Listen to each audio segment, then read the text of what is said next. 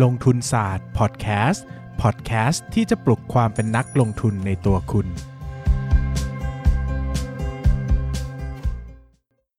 สวัสดีครับ ยินดีต้อนรับเข้าสู่รายการลงทุนศาสตร์พอดแคสต์รายการที่จะชวนทุกคนพัฒนาความรู้ด้านการเงินและการลงทุนไปด้วยกัน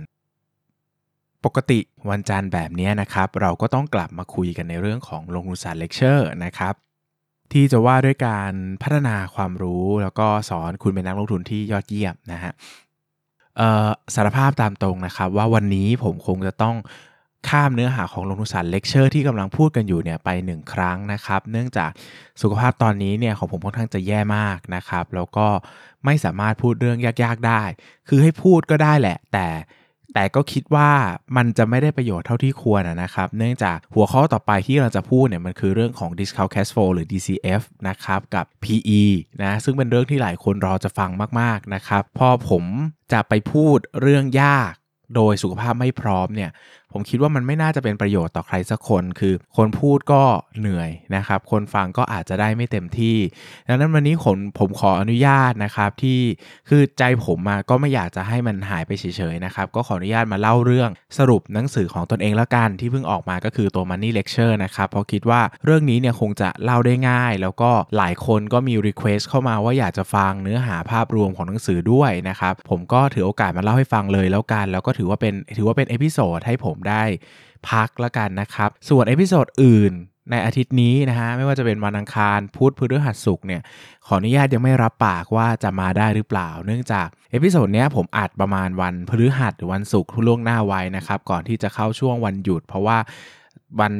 เสาร์อาทิตย์นี้ผมก็ต้องพักผ่อนนะครับ ก็จะเดี๋ยวจะไปหาหมอไปอะไรก็จัดการตัวเองไป ก็ไม่รู้ว่ากลับมาวันจันทร์เนี่ยผมยังจะสามารถอัดพอดแคสต์ได้ต่ออีกหรือเปล่านะครับ ก็โดยส่วนตัวพยายามจะทำให้ดีที่สุดนะฮะ แต่ถ้าขาดไว้ก็ขออภัยล่วงหน้าแล้วกันนะครับอะกลับมาเข้าเรื่องหนังสือมันนี่เลคเชอร์เรียนหนึ่งครั้งใช้ได้ทั้งชีวิตนะครับหนังสือเนี่ยมีวางขายตามร้านหนังสือทั่วไปเลยนะครับ ไม่ว่าจะเป็นนายอิน C1 B2S นะฮะคิโนคุนิยะนะครับหรือว่าร้านออนไลน์ต่างๆ Readerly Zombie Book Leaf List นะครับหรือว่าจะเป็น Nine In เสิร์ชใน Shopee Lazada ก็เจอหมดนะครับดังนั้นเนี่ยการหาซื้อไม่ใช่เรื่องยากเลยนะครับถ้าใครหาซื้อตามหน้าร้านไม่ได้นะครับช่วงก่อนอันนี้ไม่มีหมดไปช่วงหนึ่งนะฮะตอนนี้ก็มีพิมพ์เพิ่มมาแล้วนะครับน่าจะพิมพ์เป็นครั้งที่ 4 แล้วนะครับตอนนี้ก็ก็น่าจะเพียงพอระดับหนึ่งเลย หรือว่าในงานหนังสือแห่งชาติก็มีขายอยู่นะครับก็จะลดราคาเป็นพิเศษ คราวนี้หนังสือเล่มนี้มันเล่าเกี่ยวกับอะไรนะครับ ต้องเล่าอย่างนี้ว่า Money Lecture เนี่ยมันเกิดจากการที่ตัวผมเองอะ่ะได้ถูกเชิญไปสอนปัจฉิมนิเทศนะครับปัจฉิมเออก็คืองานเหมือนนักศึกษาปริญญา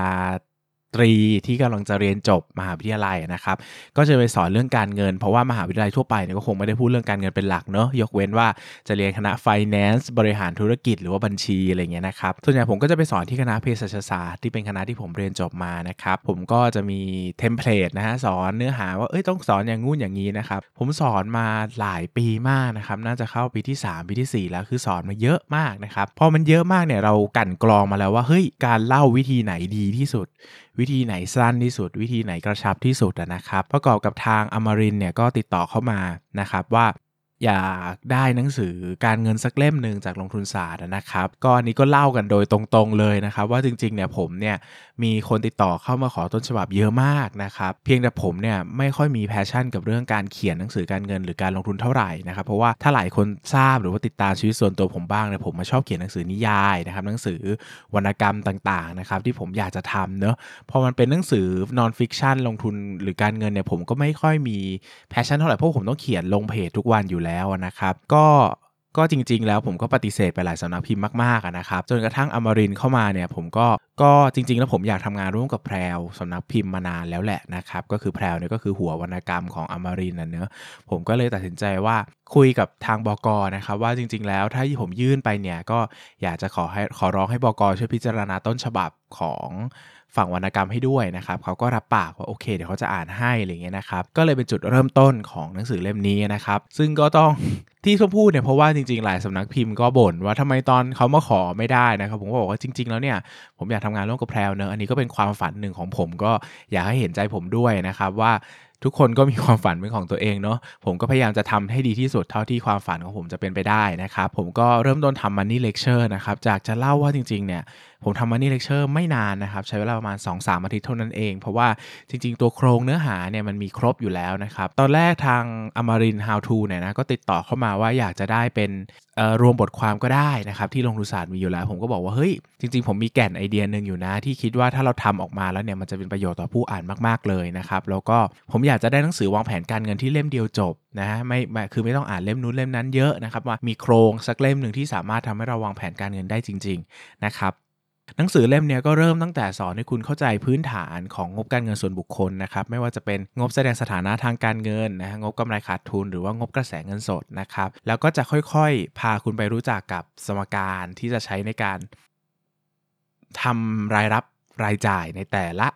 เดือนนะครับก็จะมีสอนว่าเราต้องบันทึกรายรับยังไงนะฮะรายจ่ายจำเป็นรายจ่ายต้องการเงินออมเงินลงทุนนะเงินออมต้องเก็บไว้กี่เดือนดีนะครับถึงจะเหมาะสมกับสภาพสถานการณ์ต่างๆนะครับจุดที่ยากที่สุดเนี่ยคือเงินลงทุน เพราะว่าไอ้การออมเนี่ยมันเบสิกอยู่แล้วแต่เงินลงทุนเนี่ยจะตั้งคำถามยังไงว่าเฮ้ยเราจะลงทุนเท่าไหร่ต่อเดือนดี ถึงมันจะเหมาะสมกับเราเหมาะสมต่อ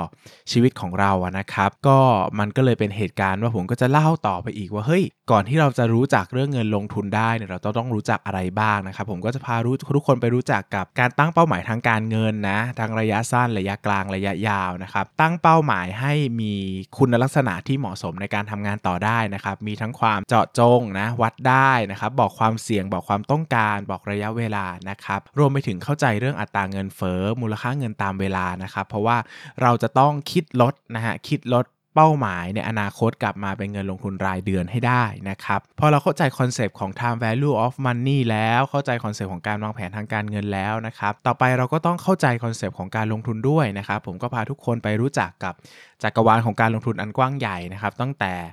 เงินฝากธนาคารนะครับสลากออมทรัพย์นะตราสารหนี้ตราสารทุน ตราสารอนุพันธ์สินทรัพย์อื่น อันได้แก่โภคภัณฑ์นะครับสินค้าโภคภัณฑ์อสังหาริมทรัพย์ แล้วก็สินค้าดิจิทัลต่างๆ เช่นบิตคอยอะไรพวกนี้นะครับ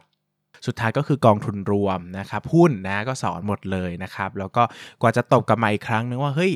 เป้าหมายทั้งหมดเนี่ยมันเข้าใจได้ง่ายเนาะแต่มันจะมีเป้าหมายกเกษียณอีกนะครับที่มันก็จะไปเกี่ยวกับกองทุนรวมประกันสังคมนะฮะกองทุนสำรองเลี้ยงชีพนะครับกองทุนบำเหน็จบำนาญข้าราชการนะครับก็จะสอนทุกเรื่องที่คุณจะต้องรู้นะครับแล้วตอนจบบทสุดท้ายเนี่ยรองสุดท้ายนะครับก็จะพาทุกคนคิดตั้งแต่ต้นเลยว่าถ้าเราจะมีแผนการเงินเนี่ยหนึ่งถึงสิมีขั้นตอนอะไรบ้างทำตามไปทีละขั้นตอน ถ้าทำตามขั้นตอนทุกอย่างเนี่ยนะครับก็จะสามารถวางแผนการเงินของตัวเองได้เลยนะครับคราวนี้เนี่ย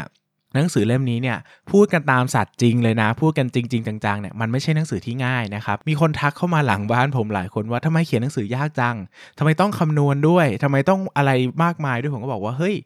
การที่เราจะวางแผนการเงินได้จริงๆอะมันต้องคำนวณนะ คือคุณจะมาเก็บให้เยอะที่สุดอะมันอาจจะไม่พอก็ได้นะครับหรืออาจจะมากเกินไปจนคุณไม่มีความสุขก็ได้ สิ่งที่ดีที่สุดคือการคำนวณครับการให้หลักการที่คุณจะสามารถนำไปใช้ได้จริง ๆ ซึ่งแน่นอนทั้งหมดทั้งมวลอะมันไม่ได้ง่าย แต่เชื่อเชื่อเชื่อมือผมหน่อยว่า ผมพยายามจะเล่าให้มันง่ายที่สุดนะครับใช้ภาษาที่คุณอยู่กับมันแล้วคุณไม่เหนื่อย คุณอยู่กับมัน แล้วคุณไม่รู้สึกว่านี่มันคือตำราที่คุณจะต้องอ่านไปสอบปลายภาคอะไรอย่างนั้นนะครับมันมีภาษาพูด อ่านแล้วจะรู้สึกเหมือนมีผมนั่งเลคเชอร์ให้ฟังเหมือนเนี่ยครับเหมือนฟังลงทุนศาสตร์เลคเชอร์อยู่นะครับผมพยายามจะเล่าให้มันสนุกที่สุด แล้วก็ทุกอย่างที่มีการคำนวณ ผมก็จะมีตัวอย่างให้เสมอนะครับแล้วก็ผมพยายามจะแบ่งเป็นบทนะฮะเพื่อที่คุณเนี่ยจะได้มีแบบฝึกหัดท้ายบทได้ลองทำมือด้วยว่าเฮ้ยเอ้ยอันนี้เราเข้าใจหรือเปล่านะ เราทำได้หรือเปล่านะนะครับ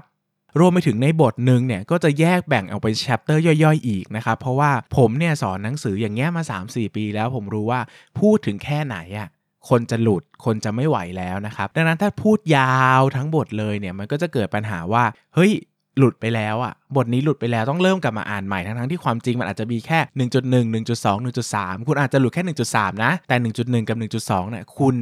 อะยังไหวอยู่คุณก็จะได้เก็บประเด็นได้นะครับ แล้วในหนังสือเนี่ยก็จะมีพื้นที่ว่างหลังตัว chapter แต่ละบทย่อยเนี่ยมันก็เป็นความ ตั้งใจอีกว่าหนังสือเนี่ยควรจะมีที่ว่างให้คุณโจทย์ ให้คุณเขียน ให้คุณคำนวณ ให้คุณ short note เพราะว่ามันเป็นเลคเชอร์จริง ๆ นะสำหรับคนที่คิดจะวางแผนการเงิน แล้วมันก็เปิดพื้นที่ว่างให้คุณเข้าใจในการวางแผนการเงินจริง ๆ นะครับ ดังนั้นหนังสือเล่มนี้เนี่ยผมคิดว่าเป็นหนังสือที่ครบในเล่มเดียวจริง ๆ นะ แล้วก็คิดว่าเป็นประโยชน์นะครับสำหรับสำหรับทุกๆคนที่ ที่สนใจวางแผนการเงินเนอะไม่ว่าจะเป็นหลายคนถามว่าเอ้ยไม่มีความรู้เลยได้ไหมได้ครับเล่มนี้เหมาะคนไม่มีความรู้อะไรเลยที่สุด แล้วมีความรู้ได้ไหมเป็นนักทุนอยู่แล้วได้ไหมก็ได้อยู่ดีครับ เพราะว่า ผมเชื่อมั่นว่านักลงทุนทุกคนที่ลงทุนกันอยู่ทุกวันนี้นะครับไม่ใช่ทุกคนอ่าหลายคนอะก็ไม่รู้จริง ๆ หรอกว่า แล้วเราจะต้องลงทุนเท่าไหร่เราถึงจะไปถึงเป้าหมายของเราได้ เรามีเป้าหมายอยู่เท่าไหร่นะครับมันไม่ใช่จำเป็นว่าจะต้องเกษียณนี่เราตั้งอิสรภาพทางการเงินหรือว่าฉันอยากมีเงิน 30 ล้าน อยากมีเงิน 50 ล้านคำถามคือแล้วถ้าอยากมีเงินเท่านั้นนะหเดือนต้องเก็บเท่าไหร่ ผลตอบแทนต้องได้เท่าไหร่ลงทุนในอะไรดีนะครับดังนั้นเนี่ยหนังสือเล่มนี้เป็นหนังสือที่พูดถึงหลักการสำคัญอย่างยิ่งยวด ของความรู้เชิงการวางแผนการเงินส่วนบุคคลที่ผมว่าครบมากๆนะครับ แล้วก็ไม่ไม่น้ำน้อยมากนะครับ แต่ละบทแต่ละอันเนี่ยมันมีแต่เนื้อเนื้อเนื้อนะครับ ส่วนที่เป็นน้ำเนี่ยมันเป็นย่อหน้าที่พยายามจะทำให้คุณผ่อนคลายลงนะฮะสบายใจลงว่าเฮ้ยอันนี้อ่านสบายๆว่ะแต่มันไม่ได้มีน้ำแบบโอ้โห ทั้งตอนคือ ผมอะนะครับ